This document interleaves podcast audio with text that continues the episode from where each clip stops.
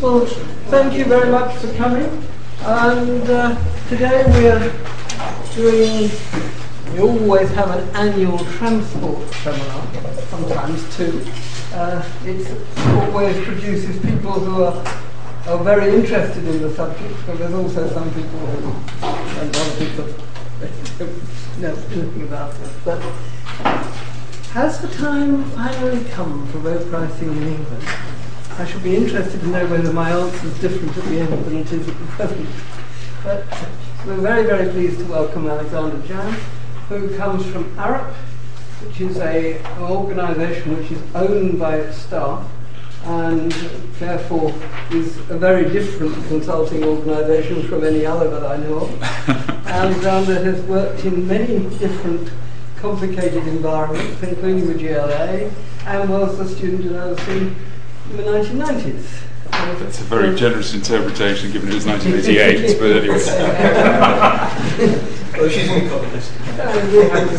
in the round. But uh, we're very, very grateful for you coming and uh, we look forward to it. Thank you very much. Christine, thank you. Thank you for that very generous uh, introduction. I, I fear that working in complicated environments uh, has probably led to me making them even more complicated rather than less so over the 20 or so years. But um, on that theme, I think this particular subject uh, is probably one that uh, policymakers and and government have fretted with for a long time, and indeed it is one of the more complex. Um, what I thought I'd do is probably just sort of talk for about 40 minutes or a bit less or more, depending on how if you lose the will to live. Um, and um, I just wanted to run through these sorts of themes, if I could. Um, I, I, will sort of try and bring in a London dimension to the equation because I know that's that's on the that is part of the uh, the reason why a number of people may be here in terms of interest and so forth.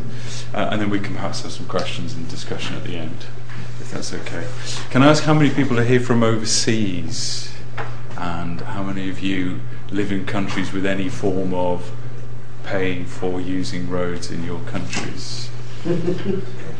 Okay, so a few. So typically, our friends in France, Chile, Spain, Germany, if you're a lorry user, lorry driver, um, Portugal, interestingly, um, a lot of South American countries, the United States. There is some precedence for this.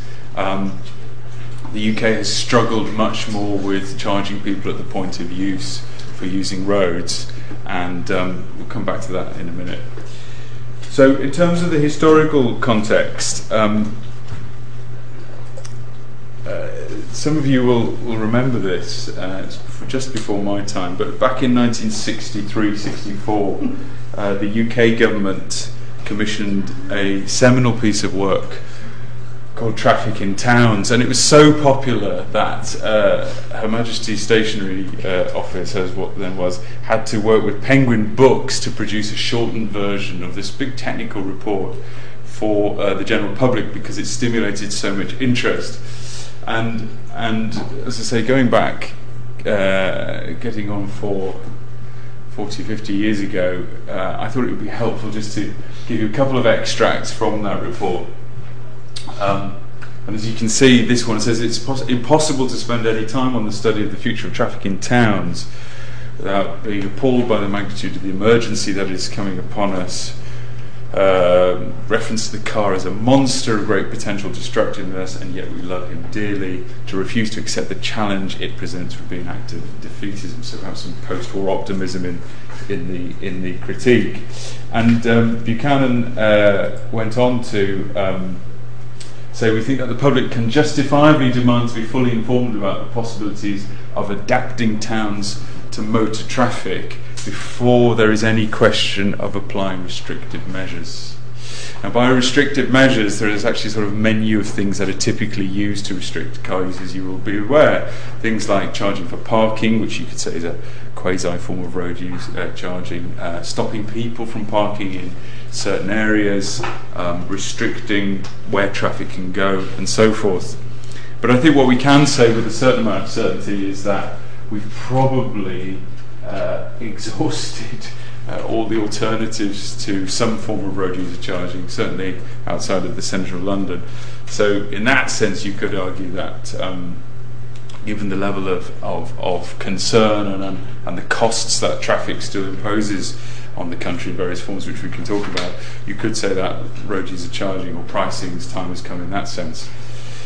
Um, again, just to put this in context, when Buchanan did his report back in 63, 64, um, this is this is billing the passenger kilometres, and you can see what the numbers were like. Um, the cars, vans, and taxis uh, is the green line, this line, um, uh, and buses and coaches are this line. Always, always get it wrong. I thought there'd been an explosion in use for a minute.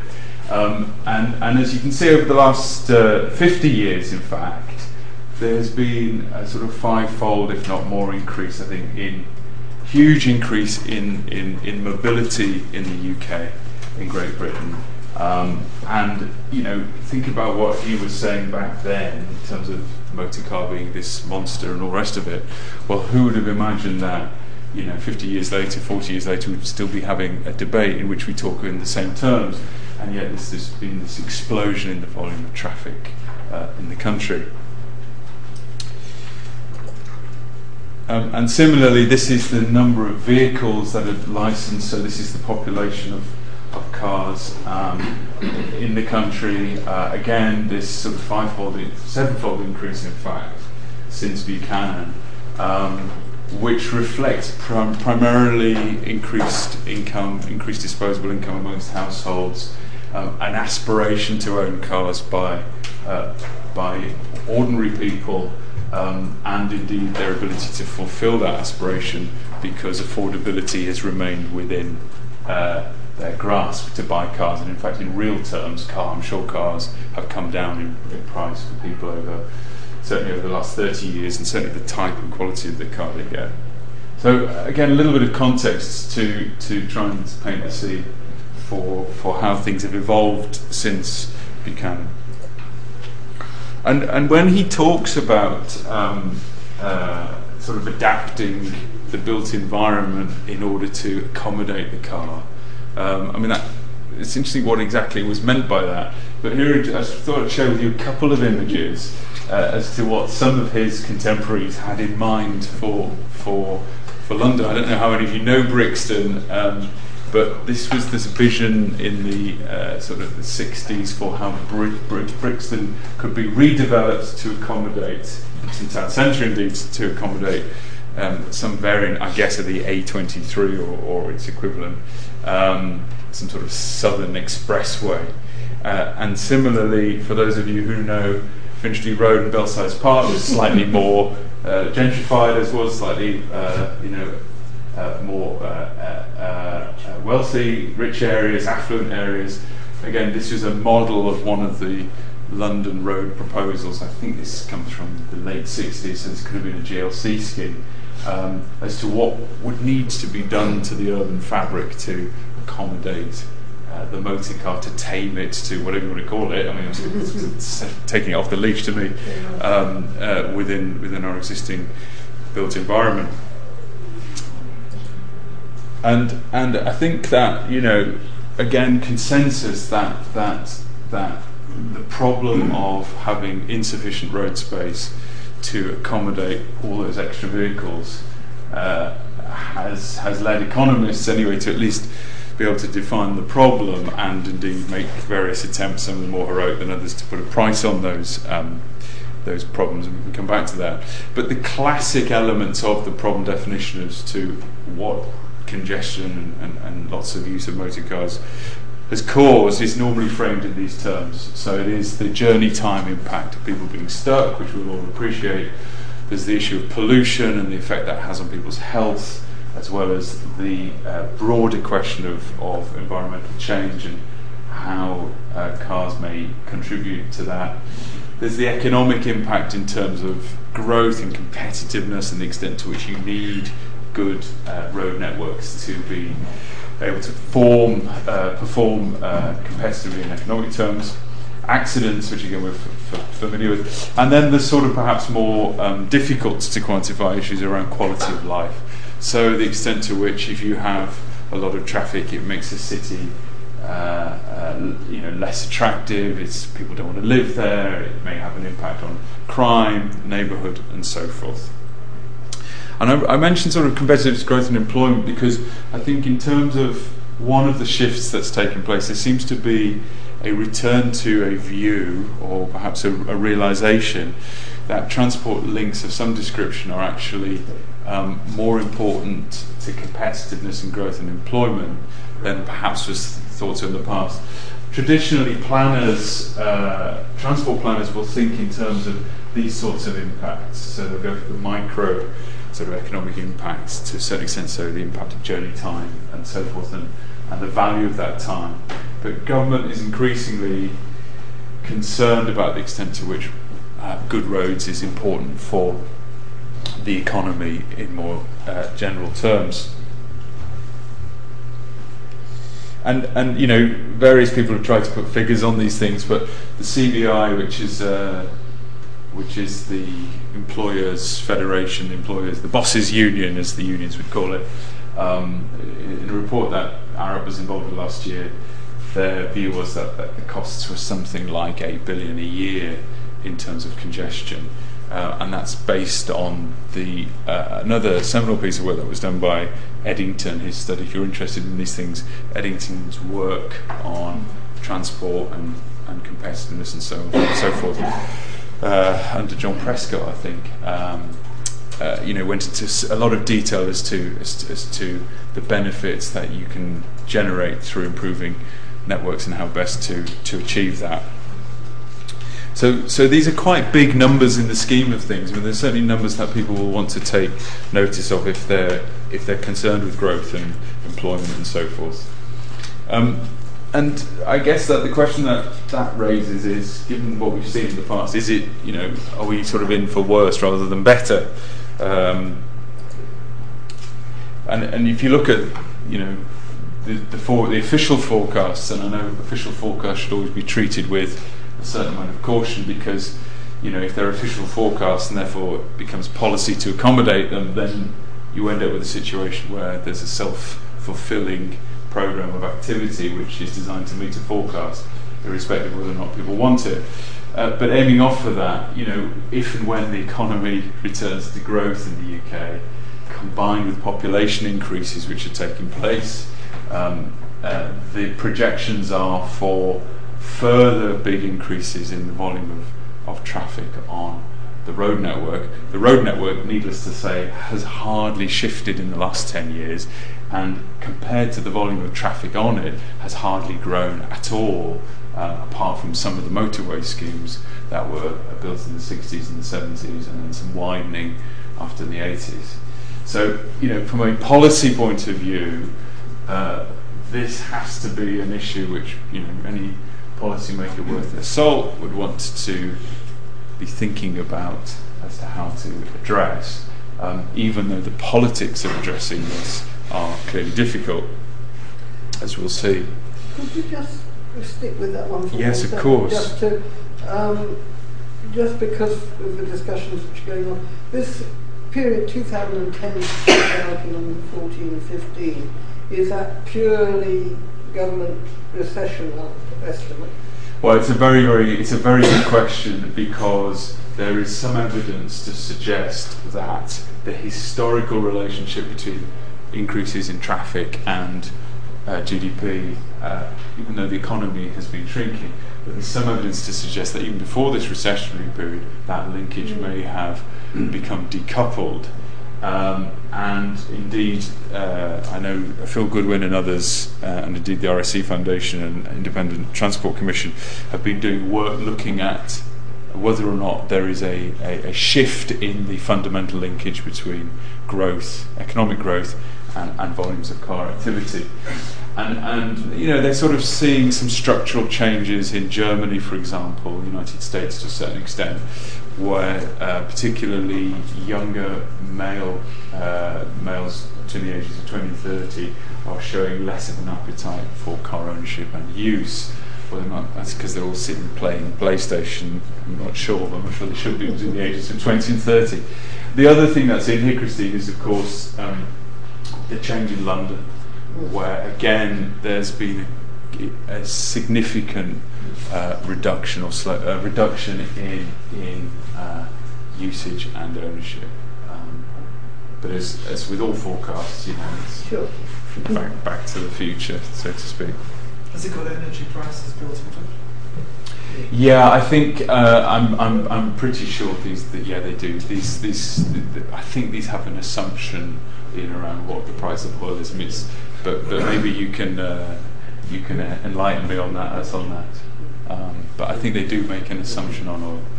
Whether or not that assumption is valid, of course, is is is, is another question.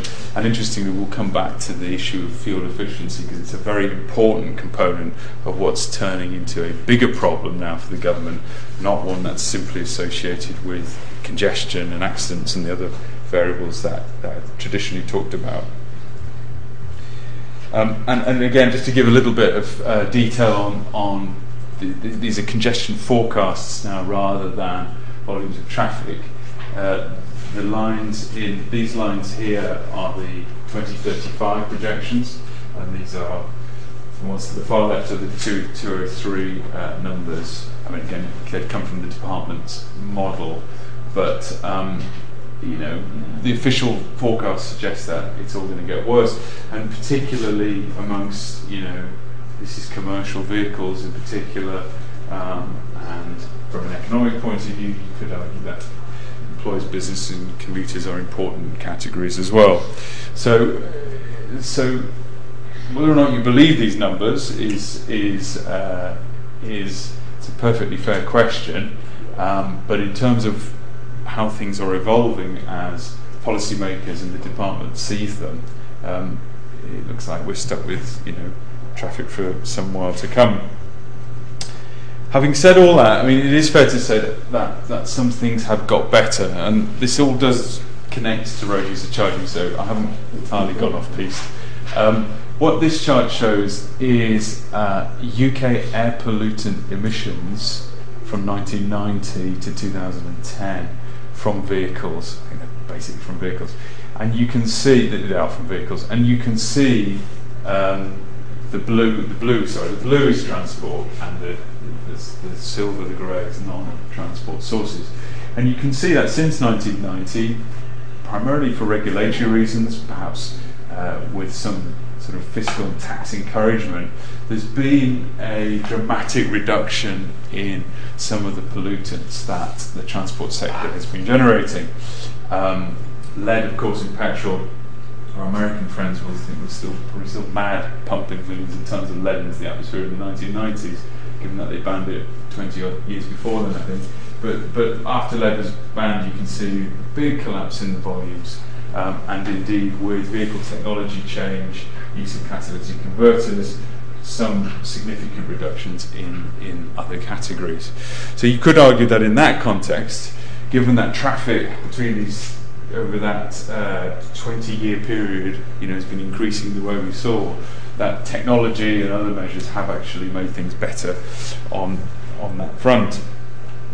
Um, and indeed, if you take CO2, which is widely regarded as a contributor to, to global warming or climate change, take your pick, um, we can see that technology has been driving a reduction in the amount of CO2 that new cars, so the new car fleet, if you like, the marginal stock of vehicles um, have been emitting.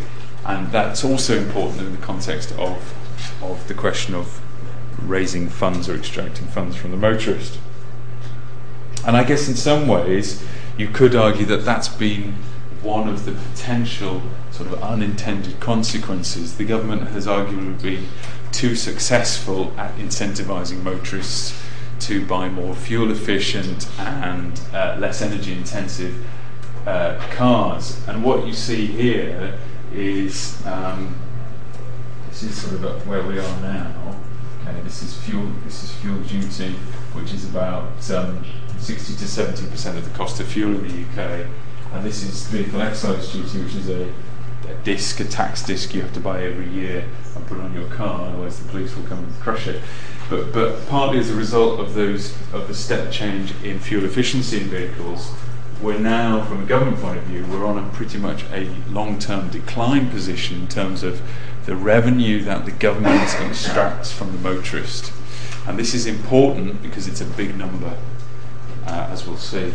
And, and, it adds to the mix as to the pressures that are going on in the context of the debate around whether or not motorists should be paying for using roads um, uh, in, in, in the form of some sort of user charge. Uh, having said that, you know the government has done well out of the motorist. Uh, um, you know this these these numbers um, represent about seven percent of all general taxation. I think they're around 35 billion pounds at the latest count. Um, and uh, you can see, I think this is nominal, but naming off of that, the government has used the motorist as a source of general taxation without necessarily having much regard for how that money is perhaps used to deal with the needs or indeed the costs that the motorist incurs. So you could argue it's a sort of an opportunistic form of, of, of, of cynical stealth tax whereby the government has been putting its hand in the pocket of motorists for a long time and to great success because many people don't understand what proportion of the cost of fuel is the raw material, the retail cost, or goes in tax uh, or duty or VAT, that's non refund, all these things. So they've done pretty good, uh, done pretty well at, at, at doing that. Um, but interestingly, uh, there's evidence to suggest that, and we'll see a bit more in a second, that that policy has actually started to uh, fall away now. And what you have here is the pre-tax cost of petrol at the top here, okay, as a proportion of the pump price, and then this is VAT in dark green and duty. So you can see, you know, back in Gordon Brown's day, I think technically I'm being unfair to Gordon Brown, uh, you know, getting on for 85, 86% of the cost of fuel was just a form of taxation going to the government. And what's interesting is is uh, that the government's attempt to use what's called the escalator uh, to extract continually real term increases in tax from the motorist has effectively been abandoned as a policy. So, in the context of increased fuel efficiency, uh, the government's been racing against the motorist in effect to, to maintain and at the margin increase the real value of tax and duty that it, it's been extracted through fuel prices. And what, and, and, and what you see here is various government announcements for the 3%, 6%, uh, 5%, 6% escalator, which basically was an, a commitment by government to put the real cost of fuel duty up by those amounts, probably above RPI actually. Um, the more feeble latest attempt was a 1% escalator, which has since been abandoned. Uh, a one penny escalator, I do beg, beg its pardon. And, and you know, it's some excellent work by our friends at the RAC Foundation and the Institute for Fiscal Studies concluded last year. One, overall, one cannot help but think that current levels of motoring taxation have little to do with either sound revenue raising principles or external cost arguments. Rather, they are an accident of history by which the government raises as much as it can get away with. Um, so it gives you a bit of context as to, as to you know why we ended up where we've ended up. So um, just to sort of try and summarise some points from from where we what we talked about. Uh, Seven percent of total exchequer income comes from the motorist. There's a projection of a 44% increase in traffic to 2035. But fascinatingly, because of fuel efficiency primarily, there's going to be a reduction in the, in the tax take by the government. 13 billion pounds a year, which is, is not a small, it's about equivalent of three pence in income tax. Um, we've seen how congestion is set to get to get worse, and um, the other pressures now, uh, particularly here, are this population growth we talked about, and and um, and an aging asset base. So a lot of the road network that was built by the public sector in the 60s and the 70s is now starting to reach the end of its useful life, which raises big questions as to how it's going to be paid for because no one has been saving for it, you know, to spend it on saving on a rainy day to spend it for when we we needed to. Um, to replace it. and We saw that in, with the Olympics and the shutting of the A4 and the A40 and various other things. So, uh, a little bit about London now, if I may. Um, quite interesting, interesting experiment that took place back in 2003 was the introduction of the congestion zone, um, which was a charge for driving either in or into, or indeed out of, as such, the uh, relatively small area of, of, of central London, around 22 square kilometres. Um, and and uh, Stoney was telling me earlier, before it was introduced, there was considerable public opposition to congestion charging, and as you probably guessed, you know the public public opinion is a, is an incredibly important variable in the equations to uh, government's appetite for introducing charges. Um, but but you know, to his credit, the mayor uh, stuck with his plan. He went for uh, February 2003 introduction, three years after he was elected. And as you can see, within a year, um, there was about a 17% improvement in in daytime average speed within the zone, which I can tell you, you know, in policy terms in the UK for the public to achieve anything uh, like that is regarded as a remarkable success. So it may not seem very much, you know, a couple of kilometres an hour, but people really were quite um, uh, gobsmacked by that improvement, and indeed that was reflected in, in the public acceptability after the congestion charge was introduced in terms of how people felt about it. And generally, there was a very positive, uh, you know, public opinion went from being anti to pro after it was introduced, and that's, you know, must have some lessons for answering the question as to whether or not the time has come. So that's, that's the average. So that includes traffic lights and stuff. So the, the driving speed obviously increased by much more than that, maybe five or ten kilometers per hour, which would be quite noticeable. Yeah, I guess so. I guess that's right. So, uh, I mean, yeah, possibly. I mean, all things being equal, if traffic lights, I mean, they did fiddle with the traffic lights, which is another story. Um, but uh, but um, if they if they'd left the traffic, in fact, Tony, I don't think we'll, ever know, will we? Because the traffic lights were changed very much at the same time. Um, I'm just trying to work out in my own mind if, if you left the traffic lights constant and the average speed went up, is the only improvement then in the speed of getting from. The trouble is, the traffic lights act as a, a as a as a as a constraint, so you can race to the traffic lights and the overall journey time is the same. But you're right, so if average speed is increasing, then you're right, it probably is, as opposed to journey time being reduced, average speed, you're right, it may well, you know, um, be things moving around more quickly, so the improvement is more dramatic. Um, I mean, one of the interesting things about the, the, the, congestion charge as it evolved was that Ken then sort of decided to develop a more broader range of um, exemptions for certain types of vehicles. So all of a sudden, environmentally uh, less damaging vehicles were given um, exemptions. So you then start to say, well, it's called a congestion charge, but hang on a minute, I'm actually, you know, if your car was low polluting, then you were allowed to drive for free, in fact. And uh, as we'll see, as you may have seen from the papers today, this man looks like he's going to put a bit of a stop to that. Um, so there was a certain amount of you know, uh, debate, I think, as to was was this really a congestion charge versus something else. Um, but to, to its credit, the congestion charge celebrates its 10th anniversary later this year, um, and to a large extent is regarded as being a public policy success for London. Um, and and uh, if you look at the numbers, and I'm sorry, these are very small numbers uh, if you're at the back, but this this chart shows people entering central London during the morning peak from 1996 through to 2010. Uh, this line here is private cars, so the numbers go 143, 142, 140, 135, 137, 122, 105, these are thousands, and then uh, we're down to 86,000 with the introduction of congestion charging. I think the survey data is probably from October in that year. And that, for 2003, I think they do two surveys a year, October and, and March possibly. Um, and then the numbers have continued to decline to a certain extent, um, down to 67,000.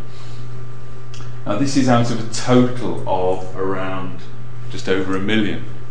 And it is worth pointing out that if you think about it, comparatively few people, you know, have been were affected by the congestion charge in a bad way. I ended up having to pay it.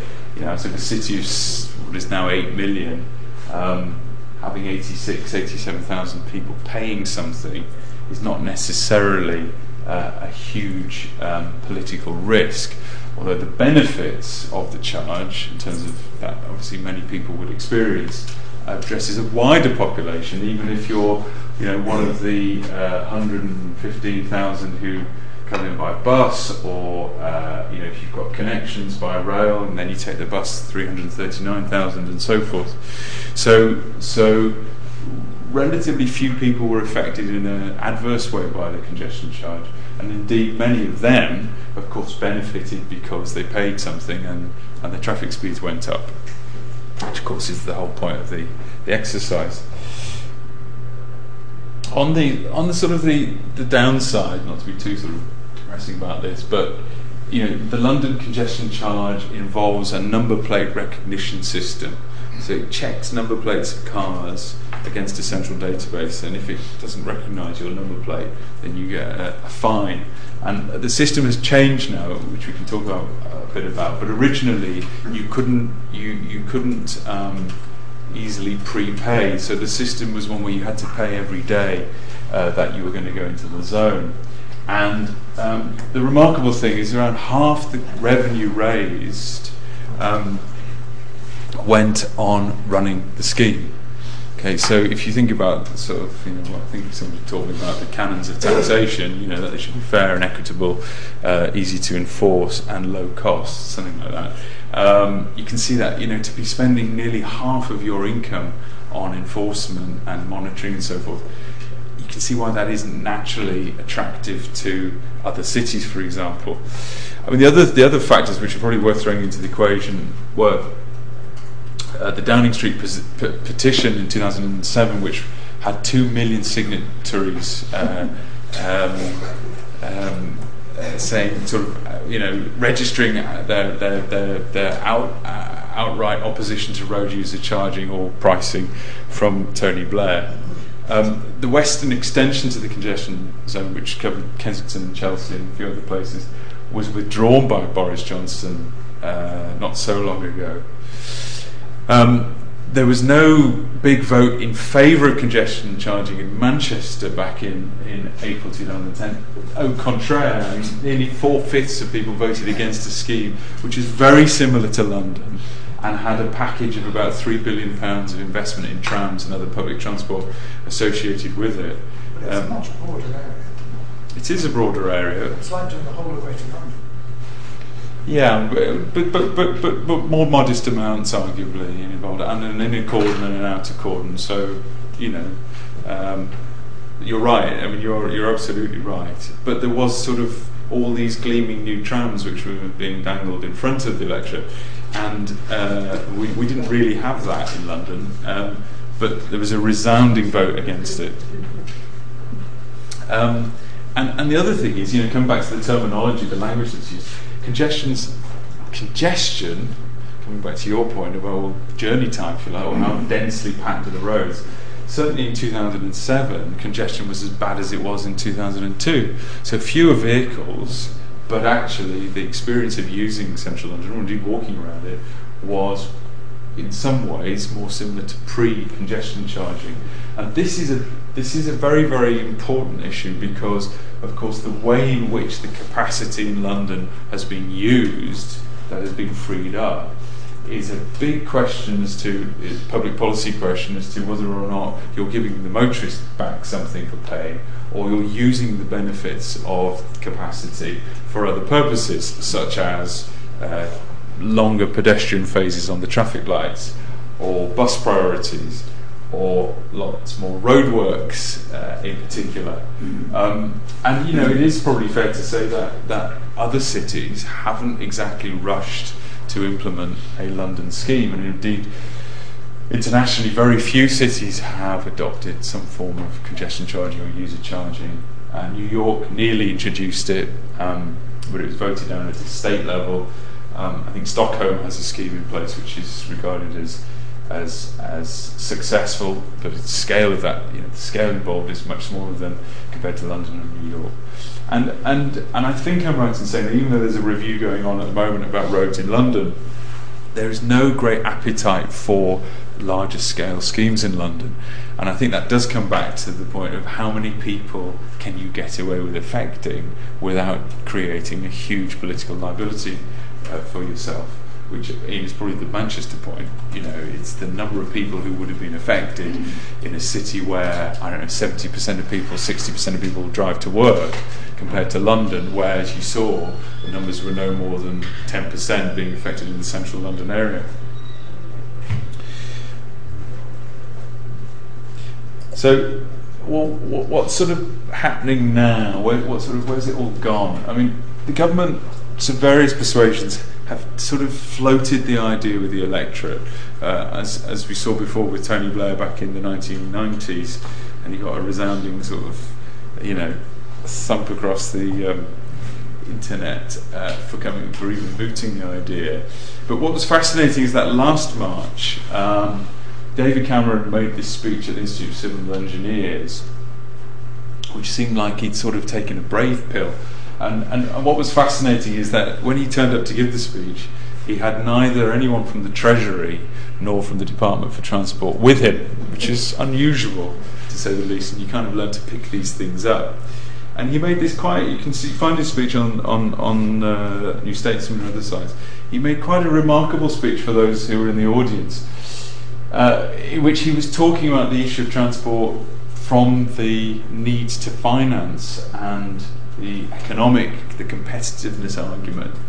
And you know, he he obviously been spending too much time with Dieter Helm, who used to lecture him, because uh, you know this is this is this is sort of big stuff in policy terms for for, for people like um, maybe people like me who follow it. But um, no one's really solved the problem. Um, this is roads primarily. Uh, we've had a failure of vision and financing. There's been a failure of nerve. Uh, no government has acted with necessary determination to deal with bureaucratic hurdles and vested interests. Um, to put it crudely, we've become good in Britain at sweating old assets. So, um, you know, this is sort of powerful stuff from those of us who think government is there to deal with long term and difficult, take long term difficult decisions. And he went on to talk about, um, he was a bit defensive about road tolling as such. Um, but he saw he made, he made some quite interesting comparisons, for example, with water, where we have a privatised water system in the UK, which is regionally based, um, and which uh, now involves water metering for a lot of people. So they pay for their water in the same way that we pay for our phones or electricity. And at the time, that was thought to be politically toxic. Uh, in the same way as road user charging.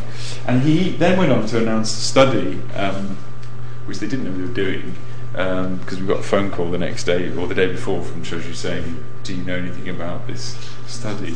Um, but he's asked, he asked DFT and Treasury to carry out a feasibility study for reform of the national roads uh, system, um, and that's really the motorway network and some of the major trunk, trunk roads. And he was a bit defensive. You know, he said, "Let me be clear. This isn't about mass tolling." We're not tolling existing roads, don't use the word existing, but he said it's all about getting more out of the money, uh, out more out of the money that motorists already pay. Now, as we've already seen, the problem with that argument is that the motorists, the money that motorists are paying, is going down, not up. Um, so there's some sleight of hand in, in the statement. Um, but aiming off for that, in relatively recent terms, it was clearly a change in policy that was signalled, or an interest in changing policy. And um, the report is not out yet, but um, we've all been sort of running around trying to find out where it's got to.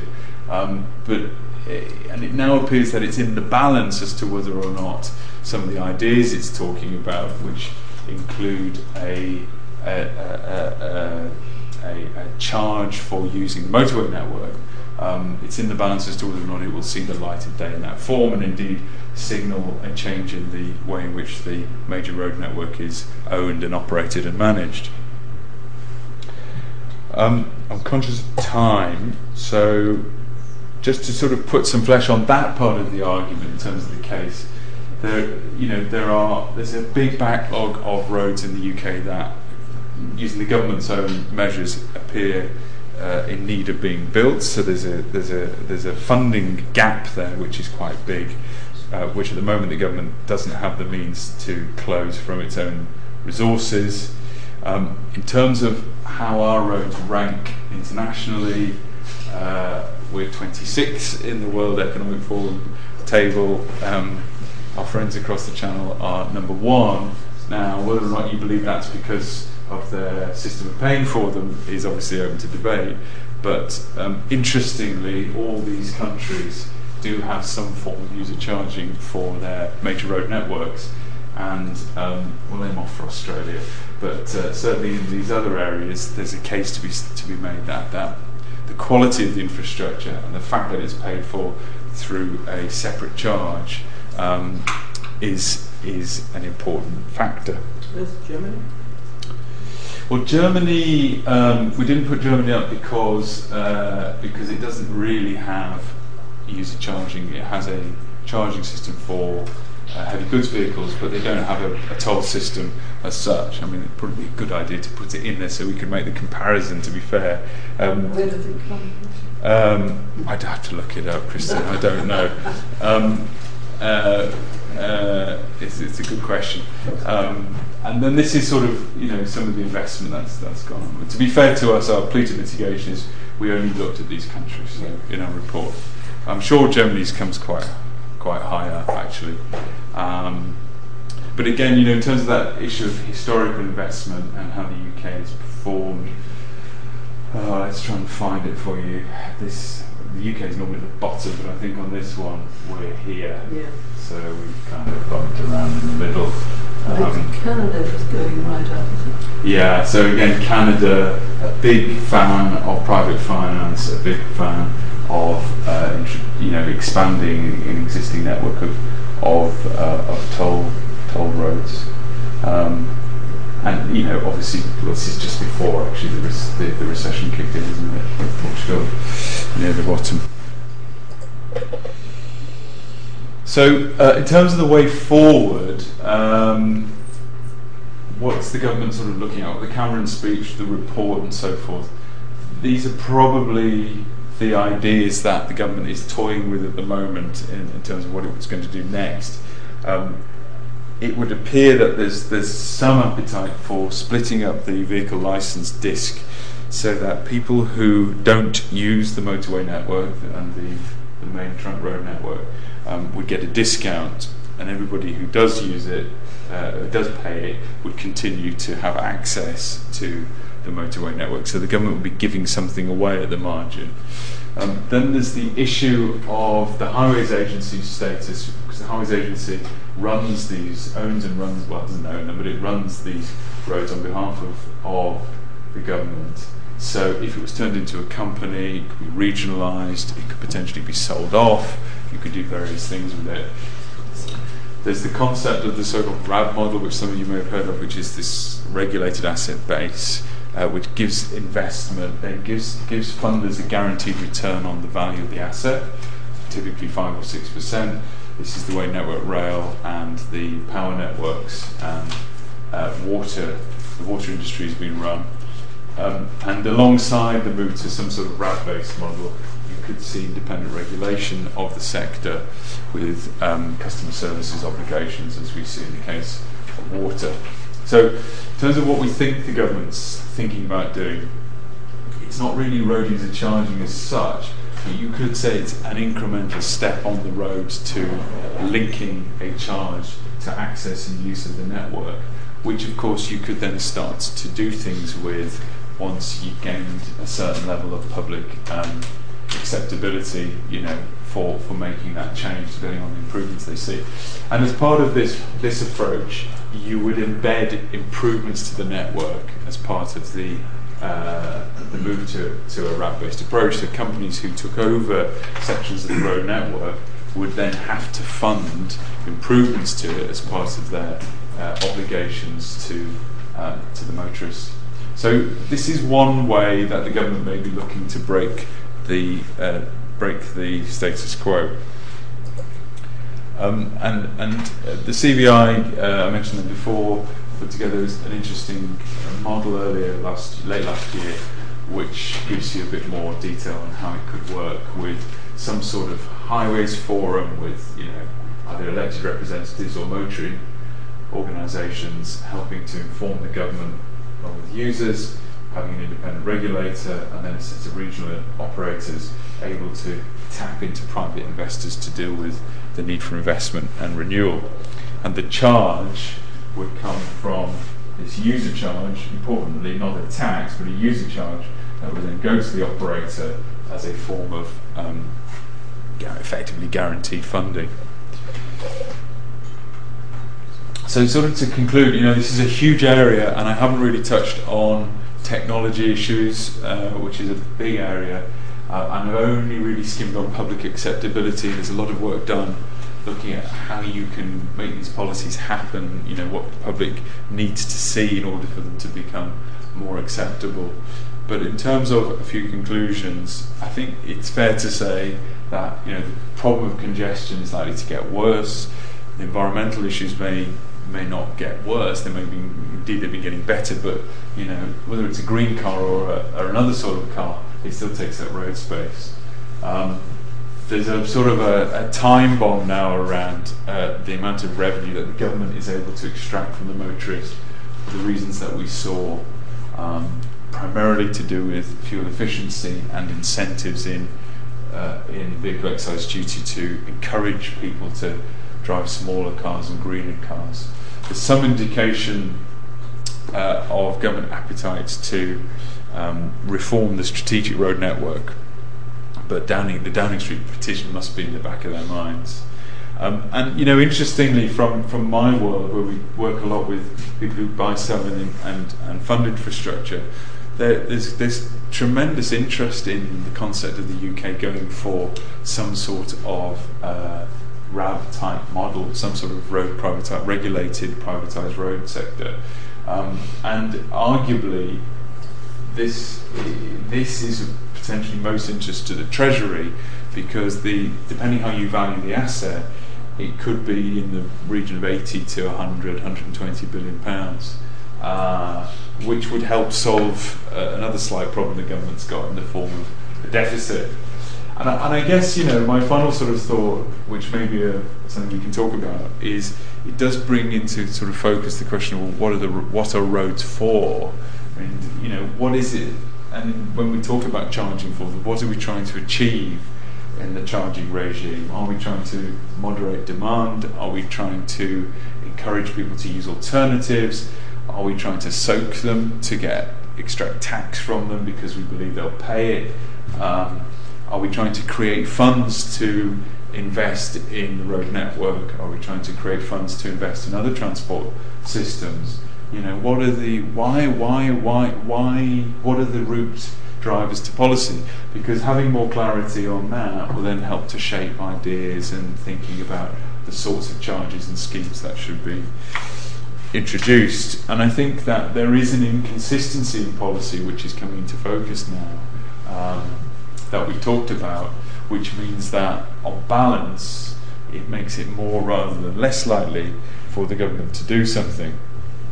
I guess the question then comes back to whether or not you can gain political consensus so that uh, the opposition recognises that this is a problem they're going to have if they win if they win the election, and therefore they should form a joint position with the government in terms of taking that reform forward.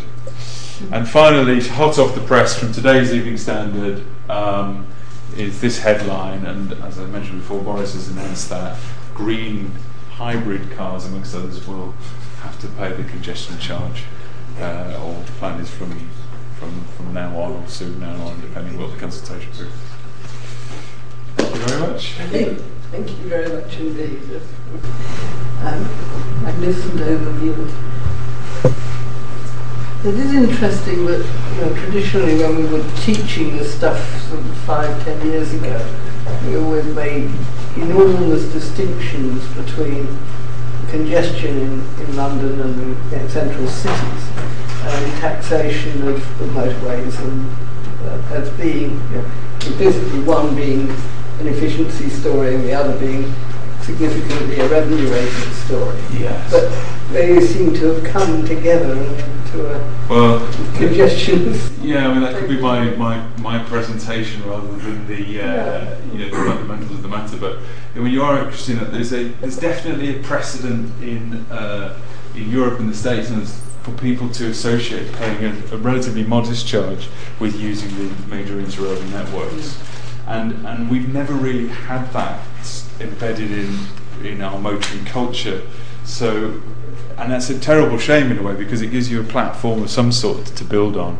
Um, you know, you might say, well, it's, it's, it's, it's stealth-like, but you know, if you go into Florida now, you can buy a small device in Walgreens which will sit in the windscreen and it will give you free flow payment uh, for all the toll roads in the whole state.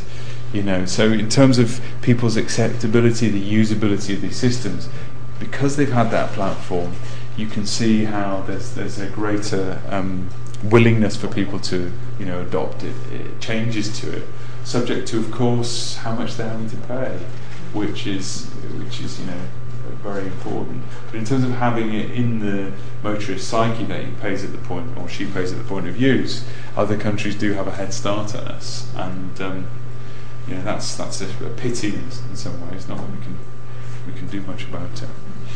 Stop here. Uh, Alex, isn't the problem um, with public acceptability, the question of how the motorists are going to benefit. I mean, the, the average motorist sitting in the traffic jam is thinking how brilliant it would be if the traffic jam would just go away. They'd probably be prepared to pay for it. But when they look at the road pricing, for some reason they get it into their heads that it's just another tax and the government's yeah. going to spend it on, um, all sorts of things um, that benefit them not at all, some of which are transport things like buses and bicycles that they may not want in the least.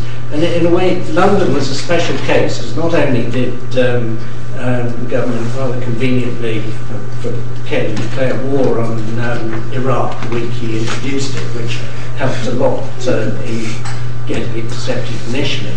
Um, but also, um, because of the level of the congestion in central London, um, just by introducing the pricing, you could reduce the congestion, so the motorist was actually benefiting.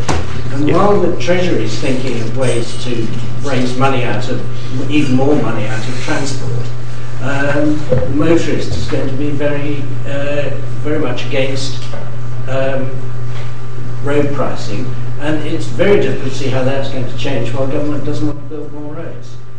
Yeah, I think I think you've hit on a, a, very important area, and in fact, the work that was done by um, John Walker for the RAC Foundation um, uh, draws on some survey work by Owen, I think, and and uh, actually by the RAC Foundation, and it, it, it makes the point. It, it, sort of supports your argument because willingness to pay toll roads is highest if, the, if there were equivalent reductions in fuel duty, and they're lowest if the level of tolls were set in accordance with the level of congestion and there are a range of things in between then. So, uh, um, package of better roads, public transport, traffic management. You know, 71% of people are in favour. You know, would say we'd consider tolls or we'd be willing to pay them. Um, but I think you touch on you know a theme that, that's come up before in these these lectures, maybe, which is people you know people the cynicism in the electorate as to whether or not the government will ever give them anything back when it when it's sort of taking more, or indeed whether or not they would actually reduce fuel duty or vehicle excise duty over time, uh, or they just use this as a new opportunity to tap the motorist. And of course, the temptation from a from a government point of view is to do precisely that. You know, that's that's their probably the biggest headache they've got. Um, so I think it, it is it is an impo- it's a very very important point. point, and you know Ken was very clever because he was able to talk about. He also sort of flooded us with all these new buses at the time, so there was a kind of a very visible statement, whether or not you use them or not, of all these extra buses flying around. Um, and a sense that that was the right thing to do for London. Um, and I think I think you know Tony knows far more about this than I do, but this issue of who is making the decision and at what level, and how that's connected to voter appetite or willingness to accept change, is is, is I think is a very very important argument. So, could you introduce yourself? Oh, uh, Maybe you should have done as well, sorry. Uh, Leon Shaw from Bartlett School of Planning. So, um, I guess to, follow up on that, um, the, the question about um, road charging is whether it's um, well, whether it's I guess a carrot or a stick. Uh, I mean, if if it's the case of like you have in Bangkok or in Tel Aviv, um, where you, you have additional road capacity which people can opt to pay for to make their life easier, um, then obviously uh, it's, a it's, it's a luxury. You, you pay that extra amount.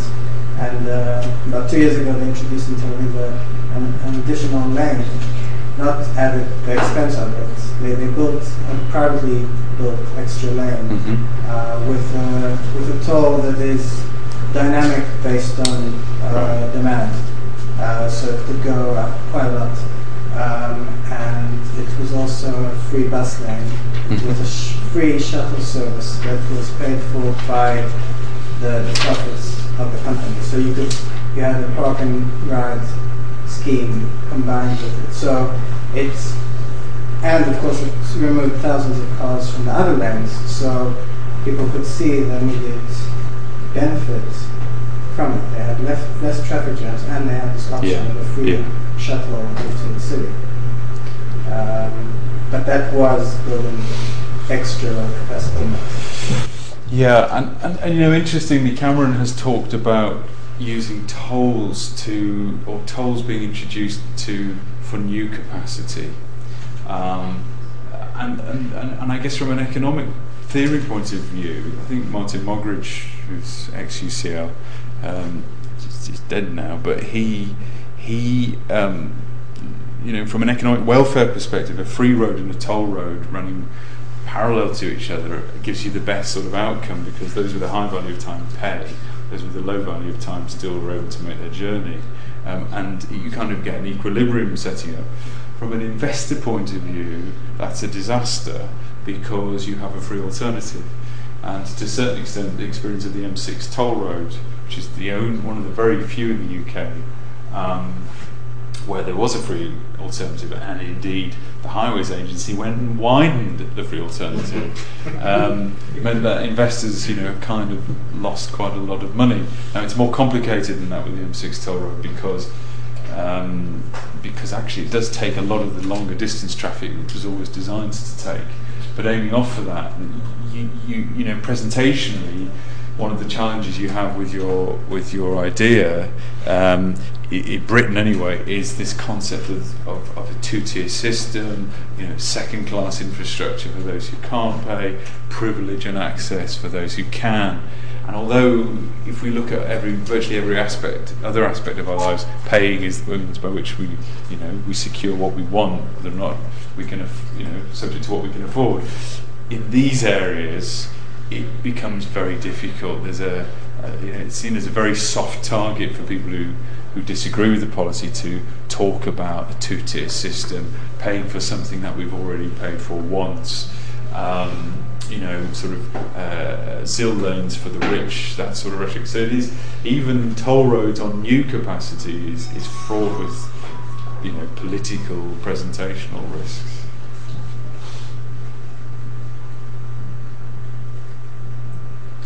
I mean, part of the resist. I mean, there's all sorts of analysing why there is resistance to a move in the direction of what apparently would be a benefit for many people, i.e., less congested roads less pollution, the benefits that potentially might come from such reform.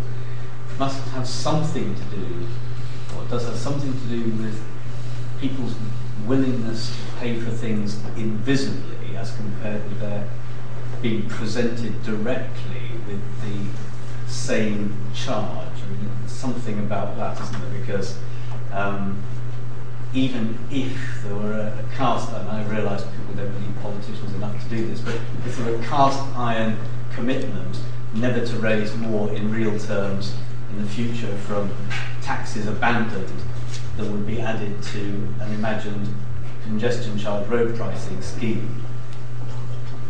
People would Like the dog. like the dog, yes, thank you. No, people would oppose it partly because of the unknown and the fear that they'd end up visibly paying for something which they're rather more comfortable, it would appear, paying for invisibly. That's one thing Yeah. to comment on. The other is, you know, London did manage to introduce a congestion charge. Manchester, with incentives from government, tried. Do you think that this kind of policy, even on intercity roads, I realise it's more difficult, would be more likely to be introduced by city regional authorities, non-national government authorities, than by central government doing it over the whole country in one go?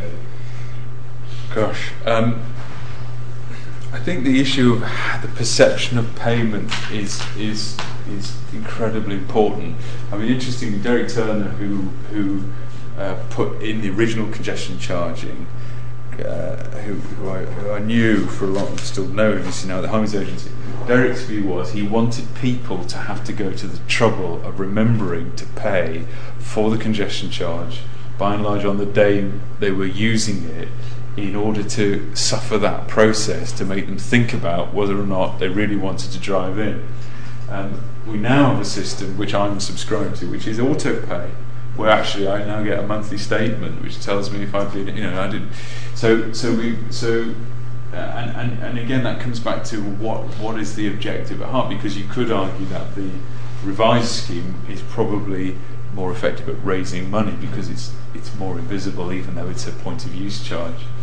Um, so the act of paying for something, I think, is incredibly important in terms of how people perceive it.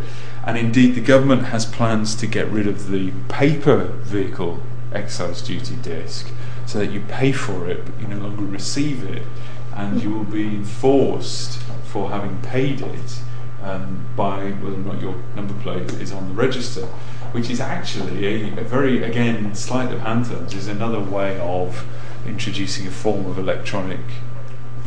It's a form of it's a very early form. It's a form of electronic charge in the sense that it's enforced now, and you you no longer have to stick a bit of paper in the window.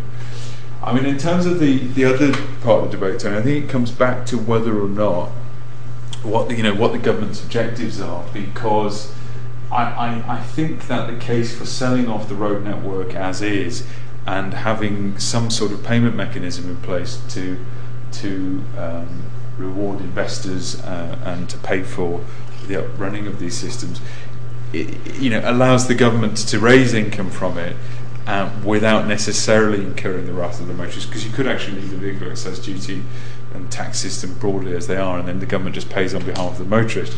The problem with that, of course, is it then doesn't send any of the sorts of signals that you may want to send to motorists to um, make them think about, you know, where they're using their cars and so forth. And and and on the regional side of the equation, I mean, I guess we suffer, don't we, in the UK in in, um, in uh, the fact that it's quite difficult for one city or city region to do something without another one playing it off and it, you know having a sort of policy competition. And London, of course, has perhaps historically been thought of as as unique and different and special be, be, because it doesn't have that much competition from the rest of the country. So in that sense, you can actually do things to central London which you know you'd really struggle to do to Manchester or Liverpool because you then get a big threat of people saying they'll move away, they'll relocate, and so forth.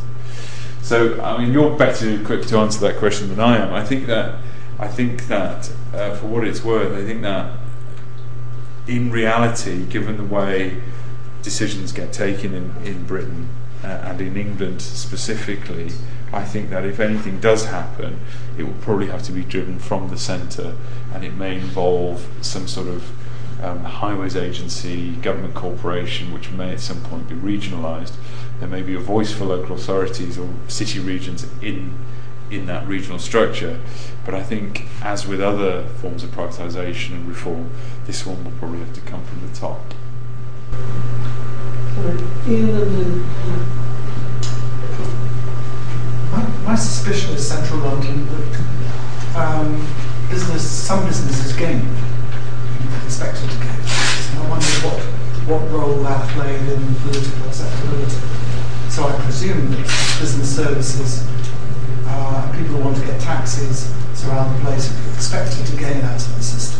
Yeah. And that's one of the things that differentiates it from Greater Manchester as a whole, for instance. Yeah. that you might have expected. However, in Audible, there were quite a strong business lobby, not John Lewis, um, but the other side of employment in central London actually to be pushing for it in that case. That's, that's, can I also ask about outer London? Because it seems to me you're not really talking about congestion much, and I wonder what, what your reaction is to situations where there clearly is acute congestion forecast as well as the reality Mm. where building roads doesn't actually seem as though it's likely to have much impact on it, and building public transport doesn't either. Um, where we seem to be back to pure demand management. Um, somehow you don't seem to talk to Yeah. Um, so on the first point, what was very interesting, you know, the taxi drivers, those of you who have the pleasure of sharing their company on a regular basis, are, are a clever bunch in London, and um, of course they had the. This was uh, sort of heaven for them in the sense that when congestion charging was introduced, they were exempt from paying. Um, they get to use bus lanes as well. So there's about a 22, 20 odd percent increase in taxi traffic in central London, interestingly, after the introduction of the charge, um, which perhaps tells us something about you know how it, the sorts of effects it had.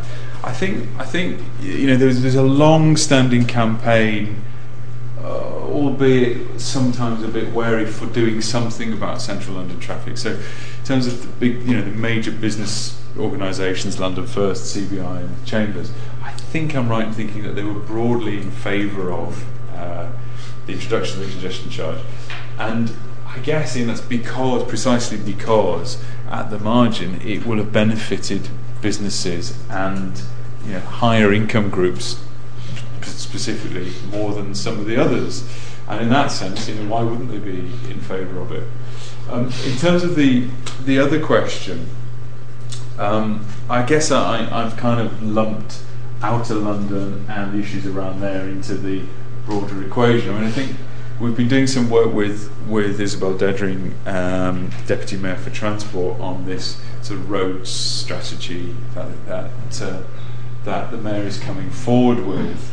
And whilst there is, uh, I think there's a pretty um, relaxed view, or, or actually a more open view, receptive view to say in certain circumstances, road building or improvements to the road network may be part of the answer, which is a change in policy, you know, since since the days of the Hayes bypass and all the rest of it. Whilst that's in there, I didn't detect a big appetite for um, some form of, you know, more radical congestion charging that would apply to bigger parts of London. Um, now, I probably think uh, that that because of this problem with the tax base in particular, and I realise that's a central government problem at the moment, but I, I, I think that sooner or later the government is going to have to come up with something which allows them to continue to extract money from the motorists around the numbers we've seen. Uh, um, now, the question as to whether or not there's an opportunity for the mayor, uh, the GLA and the mayor, to sort of latch onto that as a source of income and then start doing things with that, both in terms of demand management and using the money for building things, is a, is a great question. And you know, I did su- I suggested to Isabel Dedring that you know maybe as was in the 1920s, London should take over the vehicle excise duty for the London area again, and and take the risk, if you like, the revenue risk on that source of income. Um, I think that I think that the question of London congestion and and, and the built environment and developments to it is all tangled up with the population projections, which are now 9 million by 2020, um, 2030. And, and, and I, I'm not sure in my own mind if, if, if, if London policymakers and the government is here, so she'll be able to tell us um, have really thought through what the implications of that are for the way in which our city feels, is operated, is built, um, and the trade offs between building up in the middle and out into the green belt. I mean, I, I kind of think it, I sense that it doesn't really, people see it as a good thing, but I'm not as convinced as some others that, that it can all be accommodated in brownfield sites with very low levels of car ownership without there being some impact on on the face of the city and the way in which the city, you know, looks and feels and performs. Oh, Nicky. yeah, I, um, just on a few points. Um, I'm going to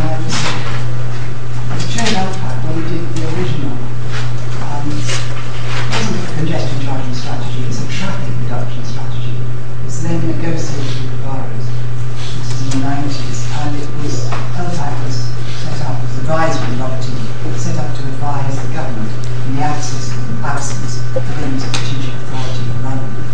And um,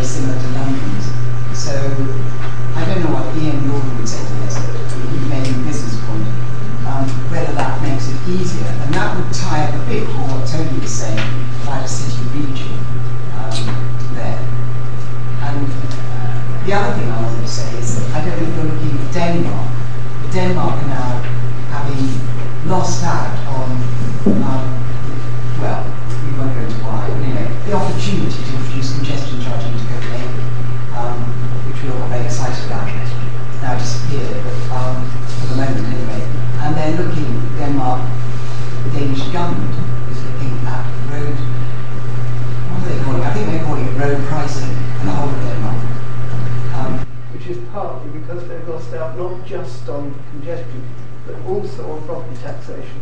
So On they've- what? On property taxation, so they've lost their, their basic revenues very, to a very significant extent. So they've got an extreme version of our problem of Yes. revenue Yeah. reduction yeah. because the property tax went uh, too rapidly up, so they've now capped it. So it's uh, a major crisis. I'm being um, looked at, Christy, by. Uh, Yes, we're being, we have four, well, oh no, on my watch, that's wrong again. We're, on my watch, we've got two seconds, so uh, perhaps you would like one minute to answer, Nicky. Yeah, I mean, I, th- I think uh, uh, you you know the the the, the, the question that congestion charging in central London begs is why it hasn't been, you know, replicated elsewhere, and therefore the extent to which central London the scheme in central London is different. And we were talking before about how relatively few people were actually impacted by it in terms of having to pay more, whereas many people felt that they probably benefited from it. And I think that one of the, you know, the, you could argue that the reasons it, because I think in policy terms, it, it, it's a remarkably sensible policy road user charging of some description, because this is how, you know, we ration everything else in our lives, so why should we, apart from healthcare, you we have the option to go private maybe, but we use this in so many other areas of our lives, so why should roads be different? And the problem comes back to the creating of losers, uh, winners and losers, and the fact that a more London wide scheme would probably be politically much, much more difficult to deliver because of the number of people it would affect. And, you know, as we were saying before, very quickly, the 10% of people drive into London, 60 to 70% of people obviously drive for work in other cities, and in the suburbs it's a high proportion. And those people feel they have no choice, and therefore it's a stealth tax rather than a, a, a stick to help them to, you know, use public transport, which is already there and available. Thank you very, very much, Alan. It's a pleasure. Thank you.